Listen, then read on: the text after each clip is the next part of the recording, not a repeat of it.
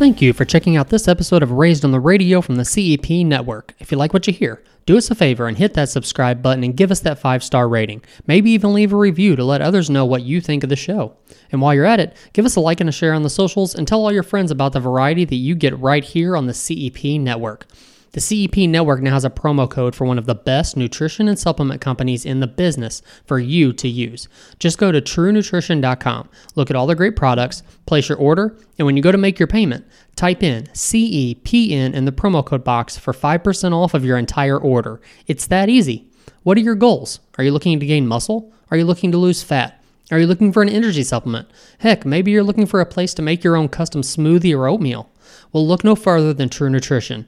They have everything you need with the best quality ingredients. There are a million supplement companies out there selling a million different supplements, and I know it's hard to choose. Marketing has a lot to do with the decision that most people make. A lot of people will go with the one with the cooler label without even looking at the ingredients. Well, the cool thing about True Nutrition is that they don't try to hide behind a label. They take the money from the appealing marketing and they put it into the supplements to bring you the best possible product. Again, CEPN in the promo code box.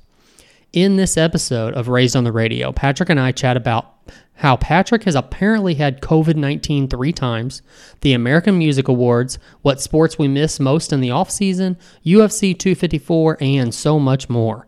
If you would like to get a hold of Patrick Blair or myself, you can reach out on the social medias. You can reach us on the Cerebral Entertainment Podcast Network's Facebook, Instagram, or Twitter pages. And if you have any questions, concerns, comments, or topics you would like to hear our thoughts on, don't hesitate to reach out. Now, let's get into the episode. Hey, everybody. We're back with another episode of Raised on the Radio, episode 41, actually. Kind of crazy that we've been doing this for this long now. But my good friend Patrick Blair in Zoomland, I am Colt Brocado, and we're going to do this again. For anyone who wants to listen, that's great. Let's do it. God. Super bummer to What start. kind, huh? what kind of intro do you want? I, I don't know. One. I, I mean, that's fine. I'll, I'll take it. it really. It really. It's funny that you say it hasn't been that long. Not really. I don't. I don't remember exactly what month we started, but we also were doing like two a week for quite a while. Yeah, and that's that's why it seems like it's long, but it's not. We started right before the pandemic. Right. Um, like right before. So it really hasn't been that long. And I and I don't know if you remember or not, but you're still wrong. It's not just an eat a, eat some broccoli and go for a run and you'll be fine situation. Oh, look, man. I'm pretty sure I've had COVID three times, and I'm alive and well. Three times. I'm pretty sure. I'm Wow. pretty sure. I've I've kept it quiet, but it's since you just you made me say it. I'll, I'll say it now. So there have been three three times since the start of this pandemic that I've had a day where the entire day, we're talking all 24 hours, that I had a giant, giant headache and my muscles ached and I just felt like I was about to have the flu. And then the next day, phew, gone. And I mean completely gone. Completely gone. I didn't take anything. I didn't do anything. All I did was stay hydrated and I ate a shit ton of food because typically when I get sick, all I do is eat. Are you like that when you get sick? Like I just, dude, when I get sick, not only do I eat the worst foods, but I eat all of them. If I'm being honest, and this isn't like a brag or anything, but I don't really get sick. I don't either. Maybe And that's why I've noticed what I'm talking about. maybe once a year I will get sick and that's Same. that's and that's really like a maybe a couple of days where my nose is stopped up. So it's more like a cold cold than anything, but as far as like sick goes, I very rarely get sick. Same. That's why I think I had COVID three times because I don't get sick. So And this literally, and this literally came and went, and it disappeared. Like but you're telling you you're know, telling me you're the exception and you got COVID 3 times and that you only had it for a day and then it went away. Yep. Yep. yep. Do you understand that sounds ridiculous? I'm not I'm not I'm Oh, not I'm the denying. ridiculous one, huh? I'm- I'm, the ridiculous. That's hilarious. Uh, No, but three different times that's happened. Um, just total like, and and look, I thought I had a fever, but monitored my temperature, never had a fever, it was always normal. Uh, and then the next day, gone, feel feel completely fine. Three times since March, I've had that happen. Um, that, that that's got to be something, because I like you, I don't really, I don't really get sick you know, I used to, but I used to be really unhealthy. But like honestly, like broccoli and jogging, like I don't I don't get sick that often. right. I don't have tonsils anymore. Um, I don't have adenoids or whatever they're called. Um, I've had numerous surgeries on my ears, so I don't get ear infections anymore. Really? Like I just don't I just don't get sick. So like um it was it was super weird when it was going down. I was like, "Oh fuck, I have COVID. I have COVID." And then the next day, I'm fine. I don't know. okay. Was one of this when it was one of these times that this happened during when you were at home, basically quarantined for the couple of months that you didn't leave your house? Yep. So how would you have gotten it? Grocery store. It's the only place I went. It's the only place I went, man. Hmm. We went three. We went three and a half months with. We didn't go anywhere. The only place I went, and my my wife didn't go anywhere. She went to work and she came home. Uh, I only went to the grocery store. So that would have been it. Hmm. Now, my wife could have also had it, got it at work, and then gave it to me. But did, did she ever have anything like what you're saying you had? yeah, Oh, she Once. did too. Really? once, one time, yeah. Hmm. Um, but here's what's really bizarre. So, and I don't think I talked about this actually. So, you do you remember? Do you remember back in August when I went to a wedding, and I said that Kansas there was City, a right? shit ton of- yeah, in Kansas City, there was a shit ton of people, and wasn't the most COVID safe environment. Do you remember that? Mm-hmm. So I was in the wedding. It was one of my really good friends. I've known him since I was a teenager. My good buddy. Um, you know, and he, like most of my good friends, you ask me, pandemic or not, hey, I'm getting married. I want you to be there by my side. I'm going to be there. So I was there. And I, I caught a bunch of shit from family. They're like, I can't believe you're going to this. Like, it's not a good time. I'm like, I have to live my life at some point Right. you know they've canceled this wedding twice now because of covid or they've rescheduled or whatever so i'm going so i was back for three days and i found out that one of the bridesmaids tested positive she found out two days after the wedding okay so obviously the bride and groom being you know respectful and courteous start texting everyone letting them know like hey so I get the text message message and I go, Jesus Christ, was it was it the bridesmaid that I walked down the the aisle? Like, what's going on? They go, no, it wasn't yours, but you know. And so I, I was I was around this person. So I'm thinking, Jesus Christ, like, God damn it, like I probably have it because you know it's a wedding party. You're around people, you're close to people. Um, so I sent a text message to my buddy who was the one who actually walked this person down the aisle. And I'm like, hey, did you hear? He's like, yeah. I'm like, you going to go get tested? He goes, already got it booked. So I was like going back and forth. I'm like, do I need to go get like an immediate, like get the test where you have to like pay extra to get it back like that day? Or what do I need to do? And I didn't.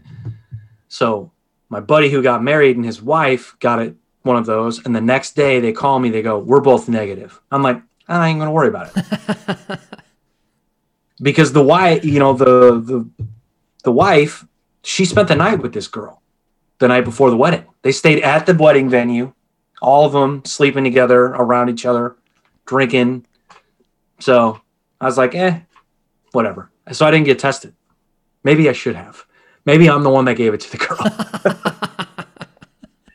such an asshole That would have whatever. Look, man. Back to your original joke. yes, eating broccoli and jogging perhaps won't prohibit coronavirus from entering your body. But how many people have you heard talking about health since this started? Besides me and Joe Rogan and you. For real. I mean, not really. It's more of like the pandemic itself is scary versus what can we do to not get sick and things of that nature. It's um it's mask this, mask that, six feet this, six feet that. That's it. And then a politicized pandemic. That's it. No one's talking about health. Still, how many months are we in? Six, right? Has it been six? Uh, When do you Mar- I guess in the U.S. March-ish? Do you, yeah. So no one's talking about it still, and I joked the first time I said that. I, I was joking, but was still serious about. Those are two really good things you could do for your health. Yogging isn't the answer.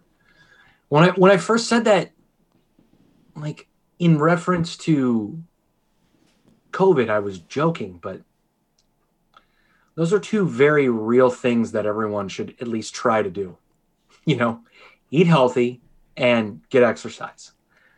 Like we just said, no one's no one's talking about that. And that's that that's a huge problem to me. You know, because we found out that the people that are suffering most from this are those that are unhealthy. And we're not talking about underlying or pre-existing conditions that they have no control over. Right. also you know people who are obese people who are in bad in bad shape. They're in bad health because they're not in good shape. They're not healthy. They don't eat healthy. They don't do they don't live a healthy lifestyle. So um yeah you and i joke about that but there's there's still some merit to it there's still some like value to what can be said yeah, about well, th- there, there's value to that statement in general for life versus not just. but you got it three times apparently, and you eat broccoli and run all the time. Maybe, maybe I got it three times and it only lasted 22 hours because I'm healthy, bitch. Yeah, okay. I, I, I'm not. put it- I'll I'm, put it to you I'm not way. a doctor, and I can't say you're wrong. I'll put it to you this way: all three times the next day, I ran three miles and I worked out. So, do you know what that tells me? What? Is that you just had like a minor cold or the chills? It doesn't tell me that you had COVID three times, but you're that much of a badass that you got rid of it in a day.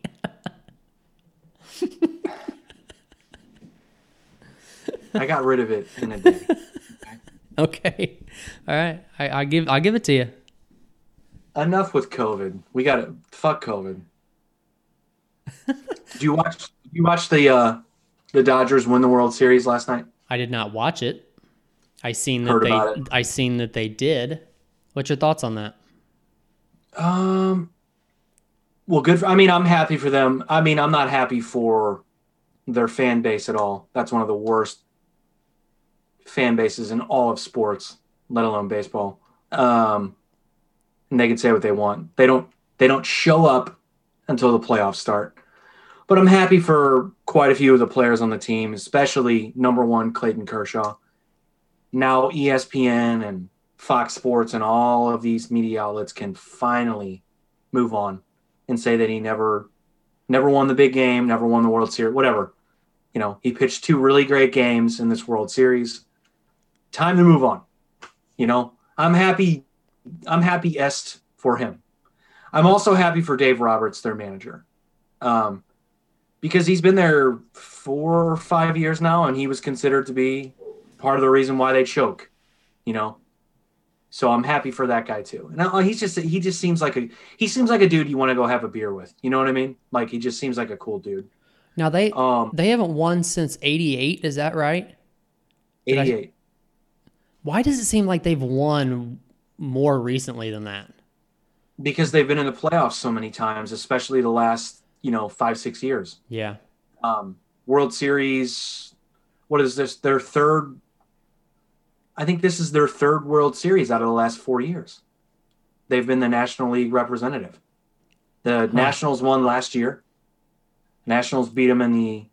No, the Nationals beat the Cardinals in the NLCS. So, who did the, the Dodgers lose to the Nationals in the? Either way, um, yeah, it just seems like that because they've been there. They just haven't. They haven't won. Right. Um, and they've had several like since 1988 periods where they were good, but couldn't quite get over the hump. You know what's really sad about that? And I'm glad you mentioned the year. They won in 1988, and they're and, and these fans are on Twitter crying and just sobbing. And you know what? The last time the fucking Indians won was 1948. So add another. I don't want to hear any. I don't want to hear any crying. Okay, these Dodger fans. Oh yeah, the one is. You you've been to six games since 1988, and you're 60 years old. Shut up, assholes. So I'm happy for the Dodgers, not their fans. Well, I know you're an Indians fan. I know you're a big baseball fan too. But is, is baseball a sport where you like you really miss it while it's not here, like an off Yeah. season? Oh yeah. yeah. Yeah. I can't wait for baseball to start every year. How many how many sports are there like that? Which I guess like MMA, UFC, things like that. That's not. You don't have There's to worry no about yeah. it. There's no off season. You always have fights going on every month. But like ba- basketball, football, you know, are you do you crave those sports when they're when they're not going on? Yeah, I mean, I, I would say the the three that I crave the most for sure would be baseball, Major League Baseball, college football, and college basketball. Those three, I am like just intensely anticipating when they're getting close to starting. Um, so yeah, I mean, pro football is there for me, but it's not as bad as baseball. Um, professional basketball the same way like I'm I'm I'm looking forward to it but I'm not as invested up until it starts. Once it starts I'm in, but Right. there's a, you know hockey's the same way. Like you know I'm once it starts I'm there, I'm ready, but I don't freak out about it as much during the off season as those three that I just said. So Hmm. um I mean what about you? I mean what do you, I mean, which one do you look forward to the most? NFL is probably my go-to. Yeah. And, and as far as like sports goes, I mean, I, I'll follow the others. I'm not, you know, highly invested like you are. Football, foot, like I said, football is probably where I kind of I stand as far as sports goes. I would say the other one would be the World Cup. See, that's you're on the other side of the spectrum for me on that one. But I but but I will I will also admit that I've never given it the time. Like I've never invested the time to get to know teams and get to know, you know, stuff like that to actually be invested in it. Well, I mean, with the World Cup, it's really Team America. That's it. You know, Yeah. I mean, it's good to know who's you know who's a threat around the rest of the world, which is everyone because we're terrible. Um, but I still look forward to it. Every, I mean, it only happens every four years, and for th- three and a half years, I probably think about it once a day. I think about the last World Cup. I think about for real. I swear to God, I think I think about the last World Cup. I think about how the United States lost the the the, the big moments, and in this case, I've been thinking about it more so because they didn't even qualify for the World Cup. So, um, that's something that I think about quite a bit. But yeah, what was interesting to me about the World Series last night is people have been talking about how the Rays manager lost the game for them because he pulled their starting pitcher when he was doing so well. You know, um, Blake Snell was the pitcher. Um, I think he, he, I think he get at the point when he was taken out. I think he had given up two hits, was just dominating. You know, and this is what you see in baseball now. These managers, it's situational management. You know, we got to have lefty versus righty. We got to have this reliever versus this guy. You know, instead of keeping, there's no passion behind that decision. You know, it's game six of the World Series. You're down 3 2. If I'm the manager, I'm going, my dude's winning. My dude's, he's mowing him down. I'm leaving him in until he proves that he can't do it anymore because I want to win the World Series. But that's not how that decision went. He looked at analytics. I've been bitching about analytics for so long. Yeah, Moneyball was cool. It was a good movie. I enjoy it. It's one of my favorite baseball movies. But that shit, not only as a fan, but if you just like from a pure sort of like baseball, like I like the stats, I like the abilities that some of these guys possess. You don't like shit like that because of something like last night.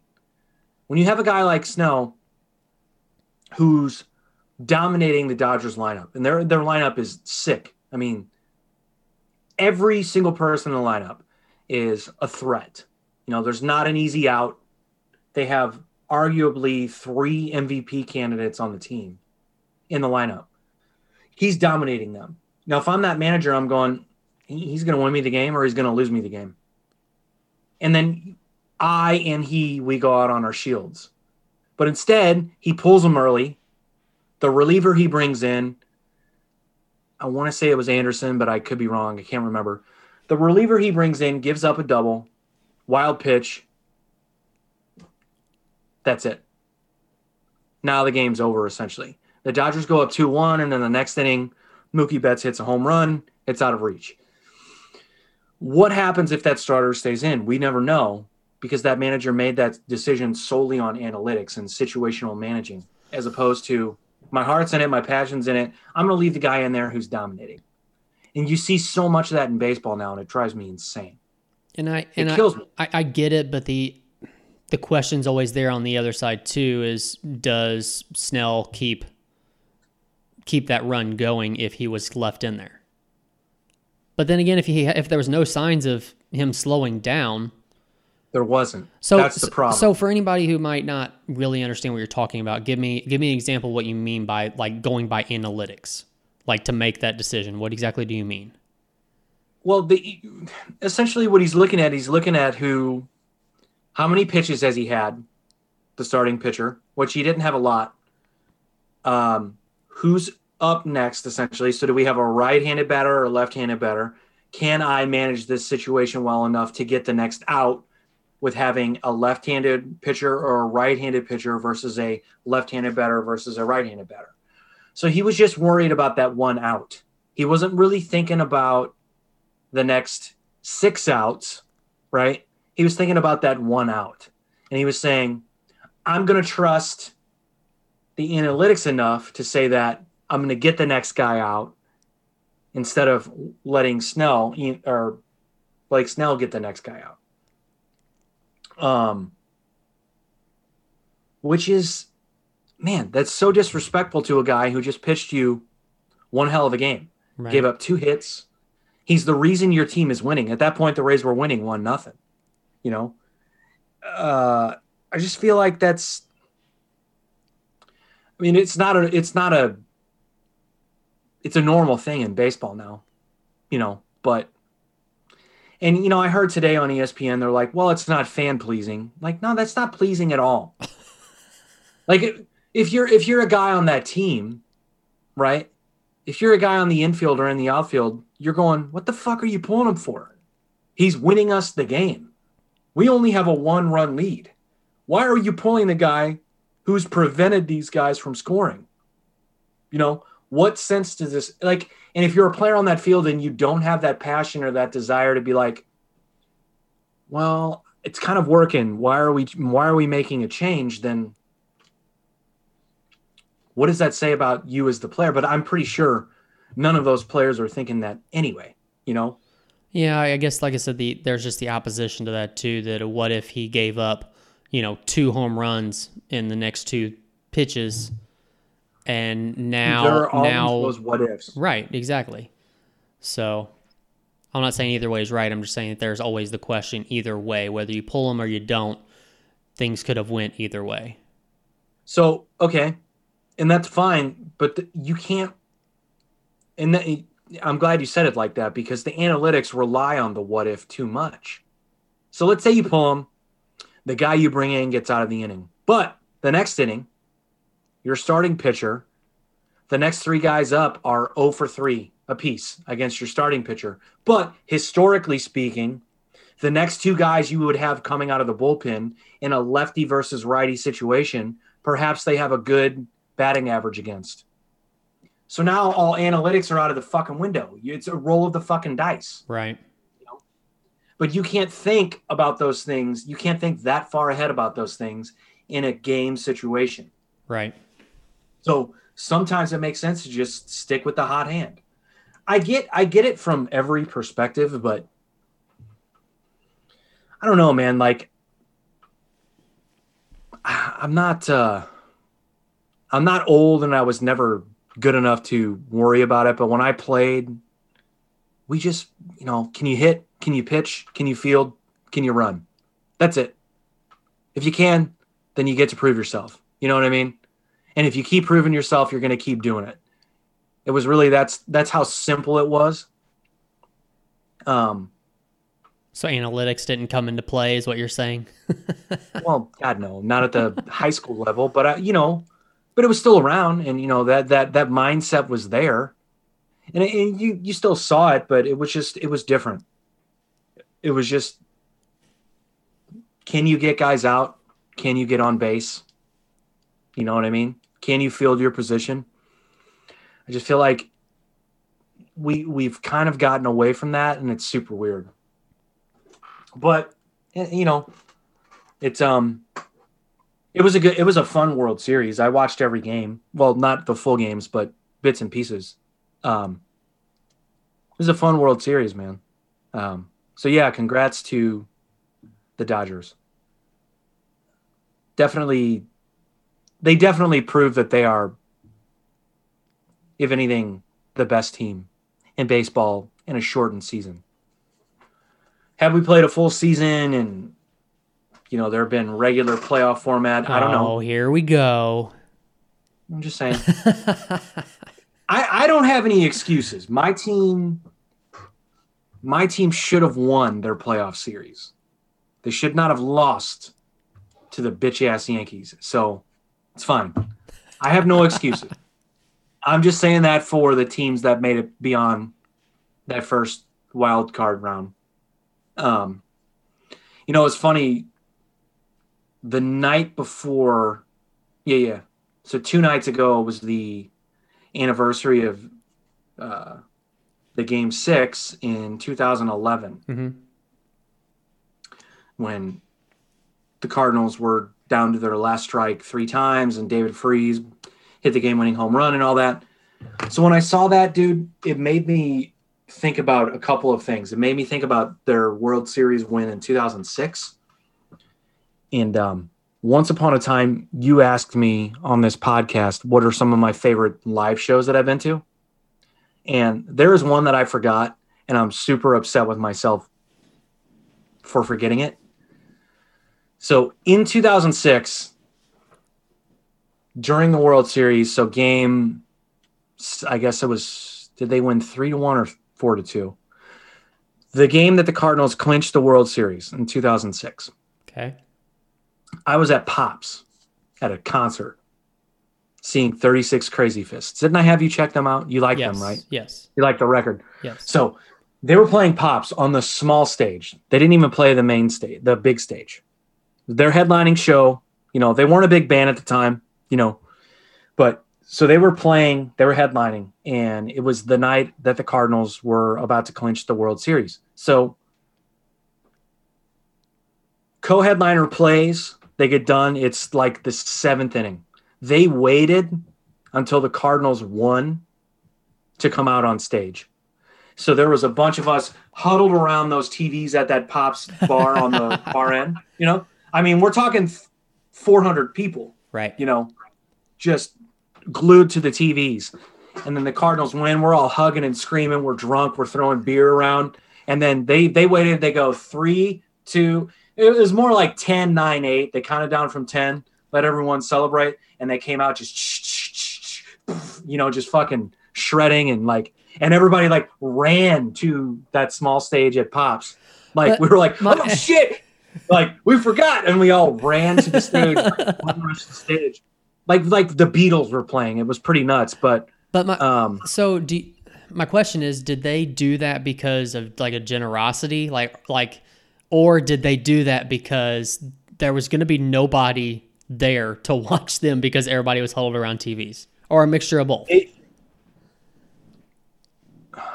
I think it was a generosity. Because keep in mind too, those dudes are from Alaska, so they don't have a professional. Oh, ba- are they really? Baseball, yeah, yeah. Baseball to them is like the moon. right. like whatever like fine um so no it was a generosity they were like all right that makes sense like good for them they're you know um and he even said the uh, lead singer said you know right after the first song was done you know he was like holy holy shit congrats to you guys what a special night let's fucking party like you know made it a whole thing like did a toast and like yeah dude it was epic. and so the fact that you ask me like my favorite live shows and I forget about that moment is insane because they are one of my favorite bands. I was there for that and I didn't think of it at the time. So anyway, I I know that you say that it was like a, it was a generosity thing, and I know that they're from Alaska. Apparently, now that I know this, that that it's like nothing to like baseball isn't probably isn't a big thing to them. But not at all.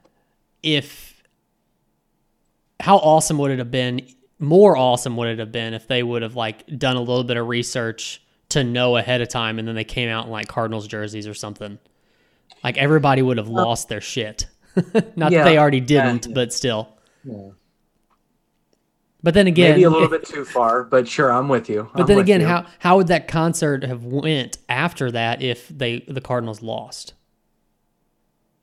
well, they wouldn't have lost the World Series. It just would have been a loss. You know, oh okay okay yeah, it would. i gotcha They hold on. Let me find out. I'm pretty sure they won four to one in that World Series. So yeah, I mean, if they had lost, it wouldn't have been like a huge deal. i gotcha I okay. mean, it would have been a big deal, but it would have been. Yeah, they won four one. So I mean, if they lose, whatever, right they're still up three two. You know, it's fine. But um, yeah, it's just such a cool moment, man. Um, in in an intimate moment too, because like I said, they were on that small side at Pops, and I mean, for those that don't know what we're talking about, we're talking about a giant music venue that has a big stage and a small stage. Um, if you play the small stage, it basically cuts off, I'd say a quarter, a quarter of the room, right? mm-hmm. So you your your capacity goes from what 1200 to probably roughly like 800 maybe.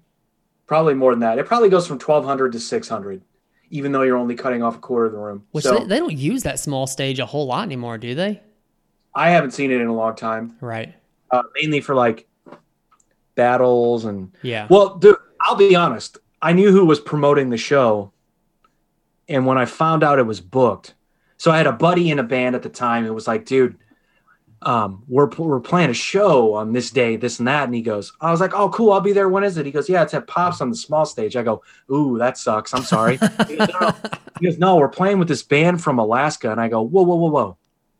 Are you talking about 36 Crazyfists? He goes, Yeah, dude, do you know who they are? I'm like, dude, I'll be there. And I go, This is on the small stage? He goes, Yes. I'm like, Oh my God.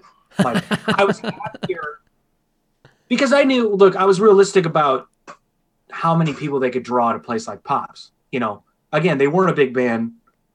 Um, so the fact that I it was on the small like the small stage and it would just be more intimate like that, I was so stoked. You know, fast forward a month, now the Cardinals are in the World Series. They're on the verge of winning the World Series. So you're looking at the dates of the show and the dates of the World Series, like, oh my God, I'm going to be at the show during the World Series. Um, so it, it, it made for an insanely cool moment. Um, that again, I'm super upset that I forgot about. But what what can you do? I don't know. Which record of theirs did I have you check out? Uh, I- Snowcap Romance. Yes. I was not going to be able to remember until you brought that up. But yes, that absolutely that was it. Have you checked out any of their others since then, or no? No. Fucking God, this fucking guy. I know, right? Hey, speaking of. Have of you streamed any of the other records? I always gotta ask. That you. was a, that was a dick thing to say. Um,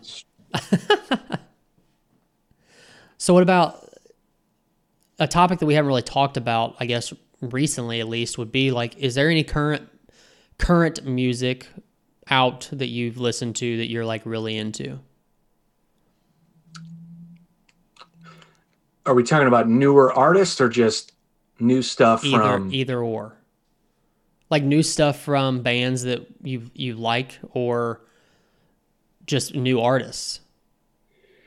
Yeah. Um. So new stuff from band from people that I've already been a fan of. Aesop Rock has new music out. Correct. It's fucking great. Um. Bring Me the Horizon has new music out. It's good as well. you say, Architects. you say good. Are you like teetering? Or are you actually I'm not teetering at all. No. No. I mean, I, I've only heard the I've only heard the the one song. Um, I'm not teetering. No, it's good. I Well, like you, it. You've heard all three, haven't you? Actually, there's four out now, right? So Parasite What Eve is on that new album. Um, What is it? Parasite Eve. You haven't heard Parasite Eve yet? No. That was I think that was I've the first of- I think that was the first single they put out. And then Obey. Obey and um, Lu- what's the last one? Isn't Ludens one? I think there's one called Ludens. Is that new too? Yes. On the new record? Yes. Oh. Well, I've heard it all then. Um, And then Teardrops. Teardrops. Yeah. Yeah, those are all good songs, man. Um, yeah. I've already, I've already said about them, like, dude, they they made the switch to being popular, and it, it makes sense to me. I know a lot of their hardcore fans don't like it, but I'm into it. Um, so new music from them. Architects just released a new song and video. It's fucking really good. It actually sounds like Bring Me the Horizon, which is weird for them, but That's somebody again, you've they're- never talked about on the show, I don't think, because I don't I've ne- I've never heard of them. oh, Jesus So I'm gonna have to look them up. Um, look up the song "Animals" by Architects. Okay. I guarantee you'll like it. It sounds like "Bring Me the Horizon," so they're they're they're catching a lot of shit for this because they normally do not sound like this, Okay. like on this song. Um, now, I say that, but I'm saying that because that's what people say about them. I, in many songs of theirs, have heard this sound, but I think they took it, they fully went there with this song. Okay. So I think you'll like it, honestly. Older stuff, it's it's pretty heavy. It's pretty pretty uh pretty riff heavy metalcore. Um, but it's still good. It's, they they honestly they pioneered metalcore like so many bands ripped them off. But you'll have to listen to them and I think to understand what I'm saying. Not hearing them, you're not that's there's really no context to that, but Gotcha. um, there are two newer ba- or two bands that are new to me that I've discovered recently. One is called Movements. They are really good. They're more of like a um, uh, I don't know how to describe them. I guess like a uh, alt rock, post punk band. I guess. Um, really good though. And another band is called Dregg. They're like a like a rap core band, I guess. Really cool though. Really like them. Trying to think of what else recently. Um, I think that's I. I'm trying to think. Well, what about you? Who, who are you? What? Are, you? I mean, Br- Bring Me the Horizon is the only thing that really sticks out. I, d- I do have that 20th anniversary uh, of Hybrid Theory from Linkin Park that they put out, which is I, I know is a, a lot of like B side stuff and a lot of remixes and stuff like that. But there, it's a lot of it's pretty neat. Um, if there's any band that has B sides that could be singles, it's probably them. yeah, for sure. You know. Yeah. But yeah, other, other than that, so speaking of music, an article that you had sent me about, um, so it's that, okay, the, the article that you sent me about there were no rock rock bands nominated. Oh, at the American Music Awards. Yeah, at the American Music Awards. Do, is that just because of how they lump bands into different genres? Um, I I don't know. I mean, I think it has a lot to do with the like they lump pop and rock into the same sort of category. So so does that screw rock artists or or bands that are considered rock bands? Um, being put in a category with pop artists who are who may be like major right now or like you know be in the in the media hardcore right now and have songs that are really big right now does putting them in the same genre as them hurt them? Does that hurt a rock band I don't know. I don't. I don't know. When it comes to like stupid award shows like these, like you have to expect them to get it screwed up, you know. Um, and the fact that the MTV Video Music Awards got it right and the American Music Awards didn't is bizarre. But that that's just so like favorite male artist. So this is the the the, the category is favorite male artist pop slash rock. The nominees are Justin Bieber, Post Malone, and The Weeknd. Okay. So look, there's one guy on that list that fits into both of those categories. It's Post Malone. right I don't have a problem with him being a part of that. Now the other two, those are pop artists. I wouldn't say there's anything rock about Justin Bieber or The Weeknd. No disrespect. I like some Justin Bieber songs and I like some Weeknd songs, but there's nothing rock about them. Favorite female artist, pop slash rock. Dua Lipa, I don't even know who that is. Lady Gaga and Taylor Swift while I understand why people would argue Gaga is rock and roll, she's not. Neither is Taylor Swift, and I don't know who the other person is enough to give my opinion. Um, but also, can you name me a female rock artist? uh solo artist or like lead singer of a band Well, this seems to me like it's solo artist, so sure, go. Well, I don't I, I don't know off the top of my head solo artist. I was going to say like maybe Lzzy Hale or something like that as far as a a ba- I guess the front front woman for a band. Sure, What why are you looking why are you looking at me like that? sure, she's something. Um, so favorite duo. Well, hang on. What but Favorite but, but what what, what would you, okay, go back to that. what would you consider Halestorm to be? What would- what would you consider Evanescence to be? What would you consider Butt in rock. this moment to be? butt rock, butt rock, and butt Oh, metal. Jesus Christ! You said rock though. you didn't say butt. No, they- that you didn't be- say butt pop. those would be logical choices, but they're in bands. So yeah, I, I don't. I don't. The only one that I could have considered like favorite. Well, I mean, look, it's favorite female artist. Those are the three they chose. Billie Eilish could have been put in there. Um, I'm done. I'm. I can't think of anyone else. have you seen Have you seen the new news about her? How she's being fat shamed and it's been like all over everywhere. Is she fat? There's a picture of her that is not does not look great. I mean, she wears tall tees, and it's super corny. Well, it's like apparently the first. tacky. Apparently, it, apparently she's like very self. Um, I don't know what the word is I'm looking for.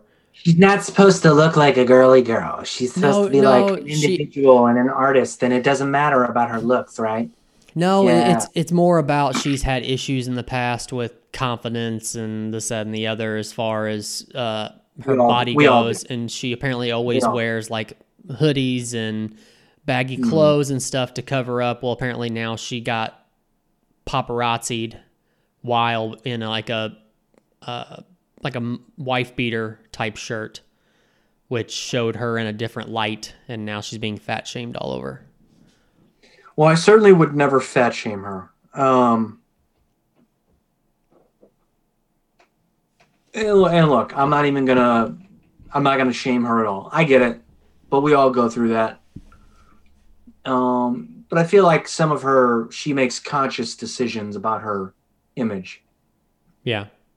Now, whether they're a reaction to this sort of anxiety she has or a reaction to the people that might be looking at her, those are two different things. Right. Um, I don't want to say anything bad about her because of this now. Damn it. Can I make fun of her singing at least? I I'm not gonna down you for doing anything you want. She needs to stop whispering and just sing. Okay, yeah, there's that. But I've I've been saying that from the beginning. She's a very loud whisperer, and somehow that caught fire with people. God, it's so dumb. Um, favorite duo or group, pop slash rock. Now this is where it gets murky. Okay, Okay. BTS, the Jonas Brothers, and Maroon Five. So that might as well be the favorite duo for pop. Duo or group for pop music. BTS, that's that one band that we talked about, right? The K-pop. Yeah, the. K-pop group. And then Now are that that right there, putting rock in that category and having those three groups on there is disrespectful to so many rock bands currently.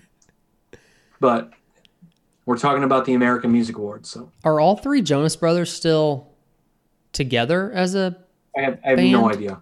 Huh. I have no idea. I couldn't name you one Jonas Brothers song. I couldn't tell you what they do. I couldn't tell you what it is. I have no idea. I couldn't either. And actually, the reason why I asked that is because is Nick Jonas the one that was in Kingdom? Is it Nick? Yes. Yes. Like after seeing him in that, I could not see him being in a boy band. See, the thing is, is after seeing him in a boy band, I couldn't see him in an MMA show. Okay, well, yeah, vice versa. Either way, it works. Then he he had like a little like solo thing that he did, and he was supposed to be like playing like a guitar solo on some Oh, really? live performance, and it was. Um.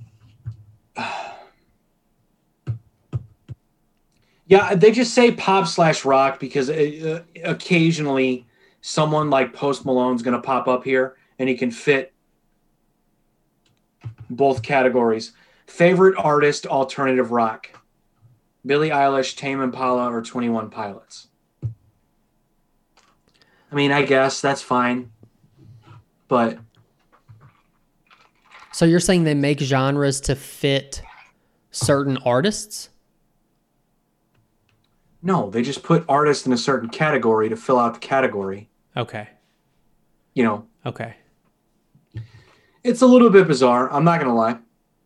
But you can't put rock as part of the fucking category and not have one single rock band in any of these. Favorite song, pop slash rock. Lewis Capaldi, Dua Lipa, Post Malone, Roddy Ricch, and The Weeknd. Like no rock bands had a good song this year? You shitting me? Apparently not. You fucking kidding me? not to their standards.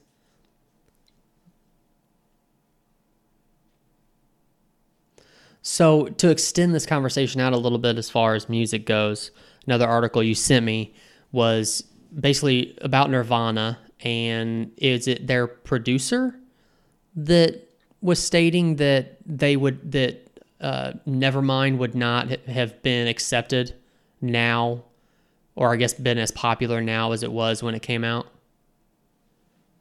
Yeah, so Butch Vig was the producer of that record. Okay. basically said like yeah it would essentially be today it would be like today if that record comes out it's irrelevant which is kind of like saying lebron's better than michael jordan i fucking hate that it didn't come out today it came out in 1992 when music needed something like nevermind music right now needs something like nevermind but unfortunately the musical landscape and the the way that people get their music and the things that the mainstream gives to those people, rock music just isn't there. So there's no place for it today. So it's a dumb argument. It's a dumb thing to say. I guess in a sense he's right, but also who cares? Okay. You know, let See, there be I- another Nirvana. It's the same thing. Like let there be another Michael Jordan, or I'm, you know, let there, you know, let the next guy come. Right. Michael Jordan's Michael Jordan. LeBron's LeBron. Let the next guy come. Nirvana was Nirvana. Let the let the next band in 2000 forget about 2020, 2021 come and blow people's faces off. Or maybe they don't. Yeah, I feel I feel like well, for one, I did not expect that to be your uh, your statement off of that. I kind of more expected you to be like, yeah, it would definitely be accepted and relevant. Well, let me be very clear. That album is relevant until the end of time. Let me be like, but it doesn't have the same impact on the musical landscape, on the pop culture landscape today that it did in 1992 when it came out. And I, I feel like I doesn't. feel like music styles have, I guess it's music styles. I'm one. I'm, I'm thinking of, like it's gotten so far away from what that time period was and what grunge music was. Like the the, the style of music has gone so far away from that that like for that to be not relevant, but for that to be popular now, I feel like there would have to be a shift back towards that style of music before that could be really popular again. I don't know if that makes any sense or not. Um, well, look, man, I'll be honest with you. That song, the songwriting model that they used on that record existed long before it came out, and it's still the same model that people follow today. Okay, model meaning what? So, Mhm. dan-da-dan. the four chord pop song that's been around since the beginning of music and it still exists today. That's how people write songs. That's what Nirvana did. It's just the way it was. Um,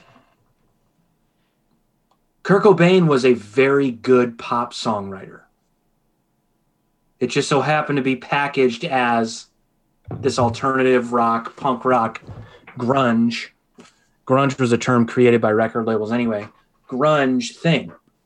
But he wrote really good pop songs for the time. Now, look, if you write a song like Smells Like Teen Spirit today, you're going to have to change it up a little bit, but you can still use the same four chords used in that song and write a pop song today. 100%. Hmm. Easy. Easy. Do you know who the axis of awesomeness is? No. It's this like music parody trio from England, Okay. and they have this bit called Four Chord Song. And so they do it live where they go like, yeah, we, we never got popular because we never wrote a four chord song. And then they go through this whole medley of hit songs that use the same four chords. oh, okay. I gotcha. And it's the list is mind blowing. They're Yeah, just that- done that- different time signatures or whatever, but That's why it's so easy to, you know, every once in a while you'll see, you'll hear a song come across that's like one song that's being played to the music, being sang to the music of another song, and it lines up correctly. Like there was even a, I heard one mashup that was like a Nelly song and a Lynyrd Skynyrd song, you know, mixed Oh, yeah. together. It's like it, because of the chords, it it it lines up. well, let's be very clear about the words we use. It's not easy. Oh right, It's not easy to Right. write one of these fucking songs. right. This goes back to our butt rock conversation. You know, you're a sellout. It's not fucking easy. If it were easy, everyone would have a hit fucking record. You know? It's just it's not. Um I think that record's still relevant. It's always going to be relevant, but if it comes out today, it doesn't the reaction's not the same. You know? Um there have been plenty of rock and roll records to come out since then that I think kind of shook things up, but it just it, the way we get our music, the music industry, the it, it's changed. You know, it just has. Right. Back in 1992, it was still a lucrative business where the artist could be set for life. They could change music, you know, um, and that's what they did. It- but An interesting thought.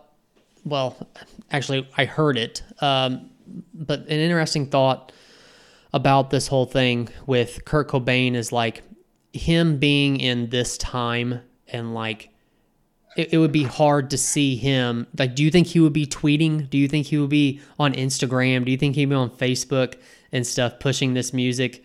Like, I don't, I don't, I can't see that like that music and him at that time was the perfect time for that. Like, I don't know taking all that and putting it in today's environment and what it takes to actually be successful in music. I don't, I, I can't see, I can't see that. Uh, well, look, I mean, they, but that's the thing too about Nirvana is they capitalized on so many different aspects of not only music but just what was going on societally speaking. Um, like I said, he wrote, they wrote really great pop songs. That record's full of really good pop songs, catchy as fuck, could be digested by the average ear, but also they had that sort of teenage angst thing about them that so many kids at a very young age could look at and go, God, I relate. I, I just relate, you know? Um, but then they also did the whole sort of punk rock thing like, well, we're big, but we didn't want to be this big. And fuck the mainstream and fuck this and fuck that. I'm going to go on MTV and I'm going to play Rape Me instead of playing whatever single they wanted me to play. Like that whole thing, that spoke to so many kids. Well, look, those kids still exist today. You know, it's not, we just have a different medium as to how we get our music and how we get our news and how we communicate with each other. But those kids still exist and they still have their bands. It just hasn't happened on such a larger, large scale like Nirvana did. So that's what I'm saying. Like when he says that, when Butch Vig says that, I agree with it, but I don't think it's a relevant thing to say. I just think things were different, just different, you know. Um, there are kids that look at Bring Me the Horizon the same way that when I was a kid, when Nirvana came out, I looked at Nirvana and was like, Jesus, this is mind blowing. They get me, you know. I love this music. I can pick up a guitar and I can play it, but also like he makes me feel like uh he's misunderstood too and and, and everything sucks, but it's gonna be okay. Like that whole thing. Like that still exists today. It's just on a different level. Right. Um I don't know which one is better or or worse. I don't I don't think I don't think one is better or worse. I just think it's it's a statement of the the the era you know? Um but going back to what i said i think i agree with him. Do i think a band could come out today and sort of change music like they did? No probably not. Probably not.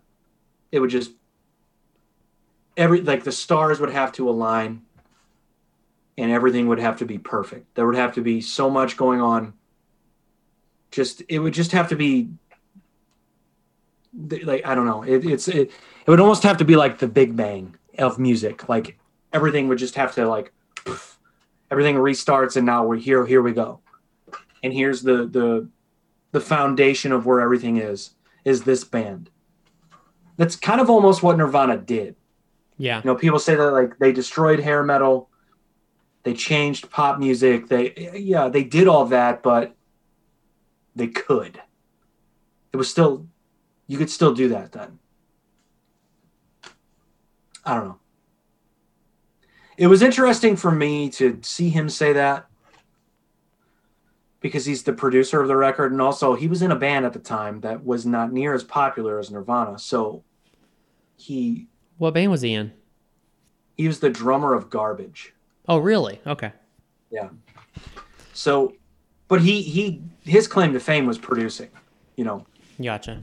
fucking Garbage was Shirley Manson. It still is the lead singer. So No were, one knows. were there were there other so other bands that were big around that time that I guess were still considered grunge would be like your Soundgarden, right? So like same same concept. I for some reason I feel like Soundgarden and maybe it's because I've heard Chris Cornell in so many different ways, like different bands and stuff. Maybe I feel like he could trans transition, I guess would be the word, easily into today but it was just a different sound back then, I guess.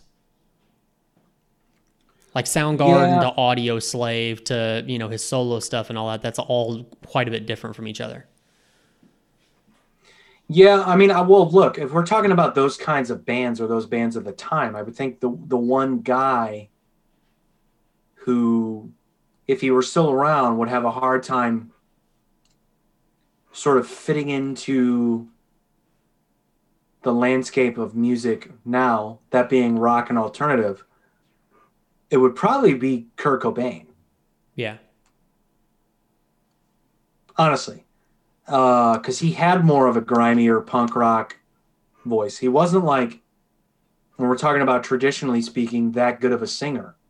You know, he had his own thing. Um, he's not a clean singer by any means. All things considered, not that great of a guitar player.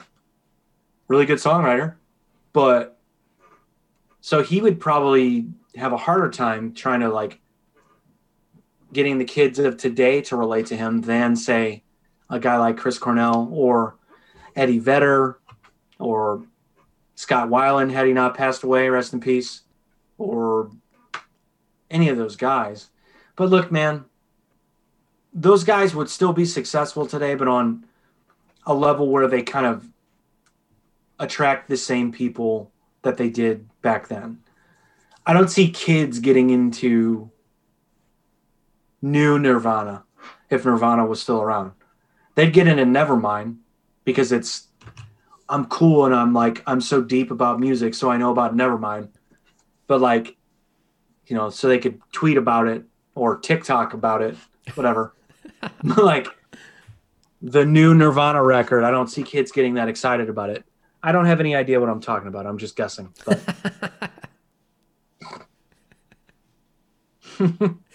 Well, let's transition to something that you do know what you're talking about.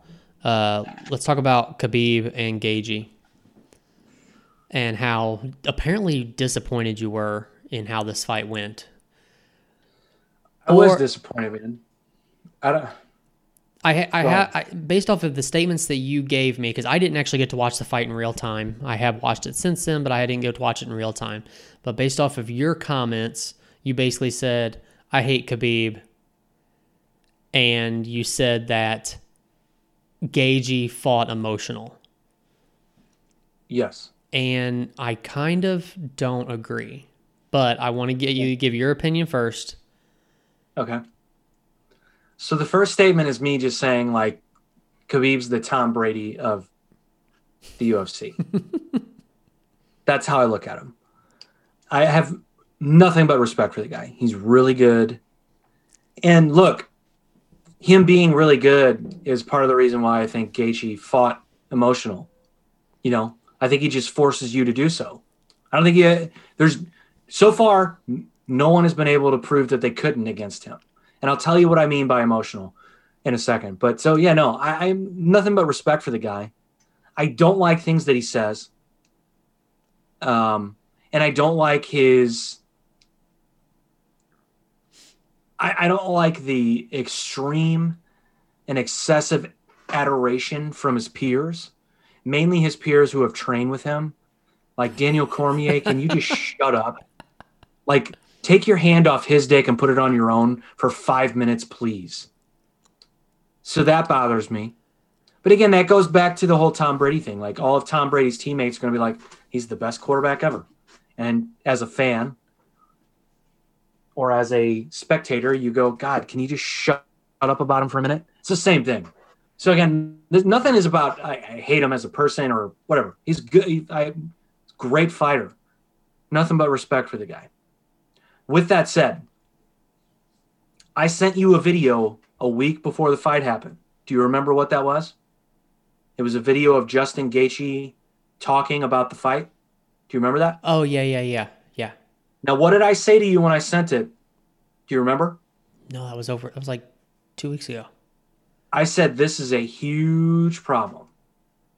And the reason that I thought it was a huge problem is he completely changed his tune from when he beat Tony Ferguson to that interview, which was a week before the fight.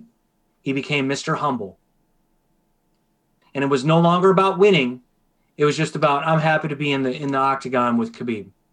I'm going to do my best to blah blah blah blah blah. So what do you what do you So- think what do you think changed his mindset and why and why do you think that's an issue? I have no idea. But every fighter who gets in the octagon with that guy gives him too much respect, and they, all game plans go out the fucking window. And it kind of makes me sad that we never saw Tony Ferguson fight him because I honestly don't think Tony Ferguson would be that way. And he proved that against Justin Gaethje. Hmm. He proved that. Fuck respect. Fuck your ability. Fuck your skills. I'm going to fight until you make me not fight anymore. And I think Tony Ferguson would do that against Khabib. Gaethje didn't do that. Now, when I'm saying he fought emotional, he did, he Justin Gaethje did not do anything that he said he was going to do, anything that they said he prepared for. He didn't fight the same way he fought Ferguson. He was very frantic. He was breathing heavy after two minutes into the first round. He was scatterbrained. He was moving too much. Um, and by, by moving too much, I don't mean angular and like changing angles and keeping Khabib guessing. He was moving away from Khabib. He was essentially running away from Khabib's pressure. But that's That- what Khabib does. That was the perfect game plan for Khabib though. Like the that's what he does to everyone. I know, but that's what I'm saying though. The game plan, the game plan is very clear, dude. He's gonna come at you, and he's not gonna stop until you make him stop. Right. But So uh, look- but but the one thing that I thought about when I was wa- when I was watching the fight was that a comment. It was actually to uh, when Brendan Schaub did that interview with him, and Oh, about remember when Brendan Schaub made the comment that he just throws basically just throws bombs and every all his th- his uh, punches are unca- they Yeah. aren't calculated and all this that and the other and Gaethje pretty much shut him down and told him yeah I know exactly what I'm doing.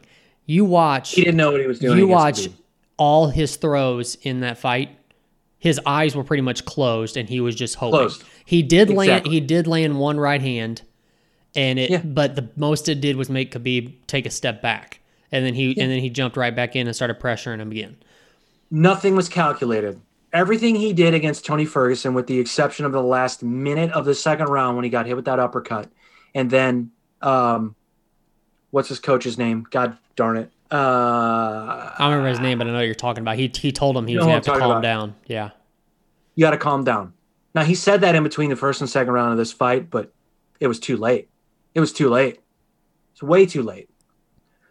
He didn't have that calculated approach at all in this fight. He was winging shots. Um, you could tell in his breathing, man. Like you could tell. You could tell he was just too nervous. He was too. He didn't know what to do about the pressure. So it's one thing to know like what the pressure is going to be. It's another thing like once you get in there, eh, all bets are off. You you you got to deal with it, you know, live. And so far, no one's been able to deal with it. Khabib just is on another level with that sort of that pressure. And dude, the way that he took his back, yeah, like all of this talk about his wrestling, we heard from people like Joe Rogan and Brendan Schaub about Gaethje's wrestling. Yeah, but dude, even before Like- that, even before the second round, in the first round at the end when Khabib took him down, Oh yeah, if there's another It- minute of that round, it it's looked over. like Gaethje didn't know like have any either Khabib is that good or Gaethje just was like okay I'm screwed I'm just gonna let whatever happen happen because he he just he- about had the armbar I think what he wanted to do was and I'm talking about Gaethje, I think what he wanted to do is do what many people said about Tony Ferguson is not panic. If he gets me to the ground, I'm just gonna not panic, because Khabib's so used to people being like shit, and they're scrambling, they're trying to figure out. Like he can tell that they're frustrated and they're guessing what they need to do rather than just knowing the simple way to get up to their feet. So I think there was a lot of that. Um, but it just wasn't enough. How crazy is it that Conor was able to get back to his feet numerous times and Gaethje had no answer for that at all? We heard all about this wrestling. If I from if I if from- I had okay, so if I had to give an answer on that, I would say that Khabib was probably if he was ever out of his- his element and out of his comfort zone in any fight, it was against Conor just because of the media hype and because it's Conor. I, I really th- I really think that. Eh, That, and that, and actually, to be honest, that's not a knock against Conor. That's I know. I that know. that's literally just. I think that if he was ever out of his headspace where he normally is when he's in a fight, it would be that fight, which may have made him make mistakes or maybe not the top of his game. Yeah, I mean, I guess there's something to that. But Gaethje just didn't look like the same dude, He- and, and that's a credit to Khabib. Khabib, Yeah. he's the dude. He's good. He just does that to you. Um, whether he's the goat or not, eh, I like Jon Jones. Kind of have something to say about that. Um, I'd put him maybe fourth on the list, to be honest. Maybe even fifth Dang. as far as pound for pound goat, but he's undefeated, man. He's 29 and 0. He basically he beat everyone you gave to him. It's not his fault that he and Tony Ferguson never fought, you know. So I get it. I get why people think he is. I get why he thinks he is. I don't think he is. I think he's. Let me just do it now. So the goat is Jon Jones.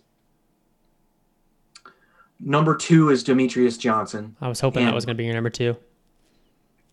right very very close three and four are gsp and anderson silva Okay. and then for me this is for me and then khabib yes i'm putting anderson silva and gsp above khabib for sure but that but so- that's got that's just a personal well of course thing. That, that's because of how you. but i think why- there's some logic behind that too man okay. there's some logic behind there too So you're saying it's not just record. No, he only defended that belt three times. And oh, by the way, he won a vacant belt against Al Iaquinta. I don't know. I did hear Brendan Schaub say something today that was, to me, was he's out of his mind. He said that the 155 division in the UFC right now is the best division in the history of MMA or something like that. Not even close. Whoa. He's out of his he's out of his mind. It's good. It's good, but no. That's I'm not. not I'm not gonna go I'm not gonna go that far. It might be the best division in the UFC right now. Maybe. Maybe. I, I think know, one, one, one, have something to say about that. 170 is pretty stacked. All of them are, man. Yeah, I know. The only one that's not, to be honest, is heavyweight. Yeah. Which I don't know if they ever really will be. I mean, there are young guys coming up, but you know, those guys can't fight as much either. So that's why you, there's just there's there's turnover in that division. You know, Right. um, but I mean, you know, good for Khabib, man. I you know, I just I wouldn't necessarily say he's the goat, but he won that fight, man. He does what he does. He he's dominant for a reason. Right. I think Gaethje fought a bad fight, but I don't think it. I don't think it was so much to do with like Gaethje as much as it was Khabib. I think once you get in there with him, it's just a different thing. You can say all you want about what you're going to do, how you've prepared, but once you get in there, it is just different. hmm I think Khabib has proven that. You know, So the card this weekend, it's uh, Anderson Silva and is it Uriah Hall that he's facing Uriah this Hall. weekend? yeah.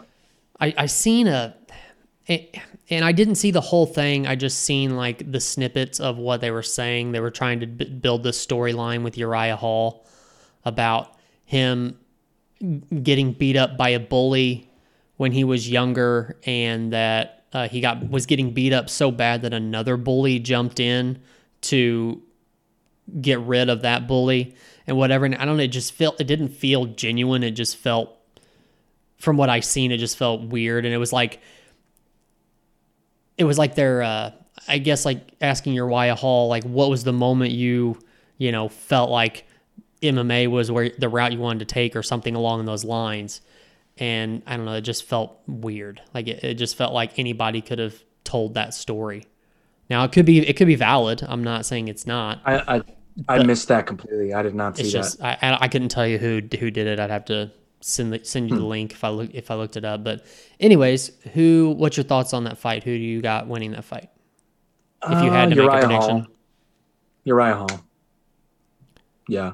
Uh, he probably wins by decision or something. Um, what? Anderson Silva's 45. He hasn't won since 2013 or something crazy like that. I mean, yeah, it's it's just all about the paycheck now, right? It's got he's be. won once since 2013. He beat Derek Brunson in a bad split decision. He shouldn't have won. Um, but yeah, no, I mean, yeah. I mean, it's, it's all it's all about the paycheck now, right? well, I mean, he said in an interview he just loves fighting. He just wants to keep fighting. Like he, this is his last fight in the UFC, but his trainer doesn't think he's going to retire. They think he's going to go somewhere else and fight. So he just likes to do it. I mean, the dude doesn't know anything else. What what else is he going to do? Yeah, retire and do what? You know. So I get it. It's just- it's just one- it's I don't just- like it, but It's just one of those things you know that once it becomes a paycheck, your heart's not in it, your mind's not in it anymore, and especially when you're 45. I mean, what's what's he I don't know gonna? if it's ever been about a paycheck with him though. I Maybe maybe He's not. never really talked about money, so I don't know. Maybe he just likes to compete and you know. I, I he's had some gruesome injuries though, so God, yeah, that's that no joke. at his age to still be fighting is insane. I feel like he's he's cheating. on- I feel like he's cheating with a rod in his leg. Not everybody gets to have a metal rod in their leg. Good point. I don't know, uh, but I got I got Uriah Hall winning. Yeah. Okay. I think I'm I think I'm in the same boat. Yeah. Um, however, it wouldn't surprise me if it goes to a decision based on their styles if Anderson Silva won a decision. It wouldn't surprise me the least bit. So you said this is If the Uriah last, Hall's not aggressive and kind of plays around like Derek Brunson did when he fought Anderson Silva, which was Silva's last win, they could easily give the decision to Anderson Silva. So, So you said this is the last fight on his contract with the UFC, yeah. And you don't think he's going to re-sign with for any more fights? He's already said he hasn't. He said he does. He said in another thing he doesn't. He doesn't like the way the UFC is now. He felt like when the Fertitas sold it, like everything just kind of changed, and he, he's not really into it. So Hmm. I I don't blame him for that either, man. He also came from a different era of UFC was too. Part of that. Yeah.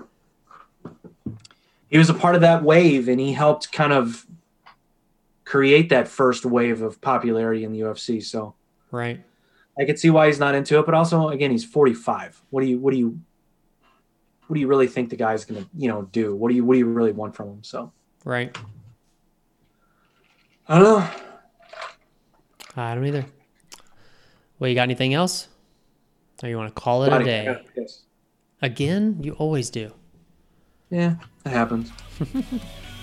I route.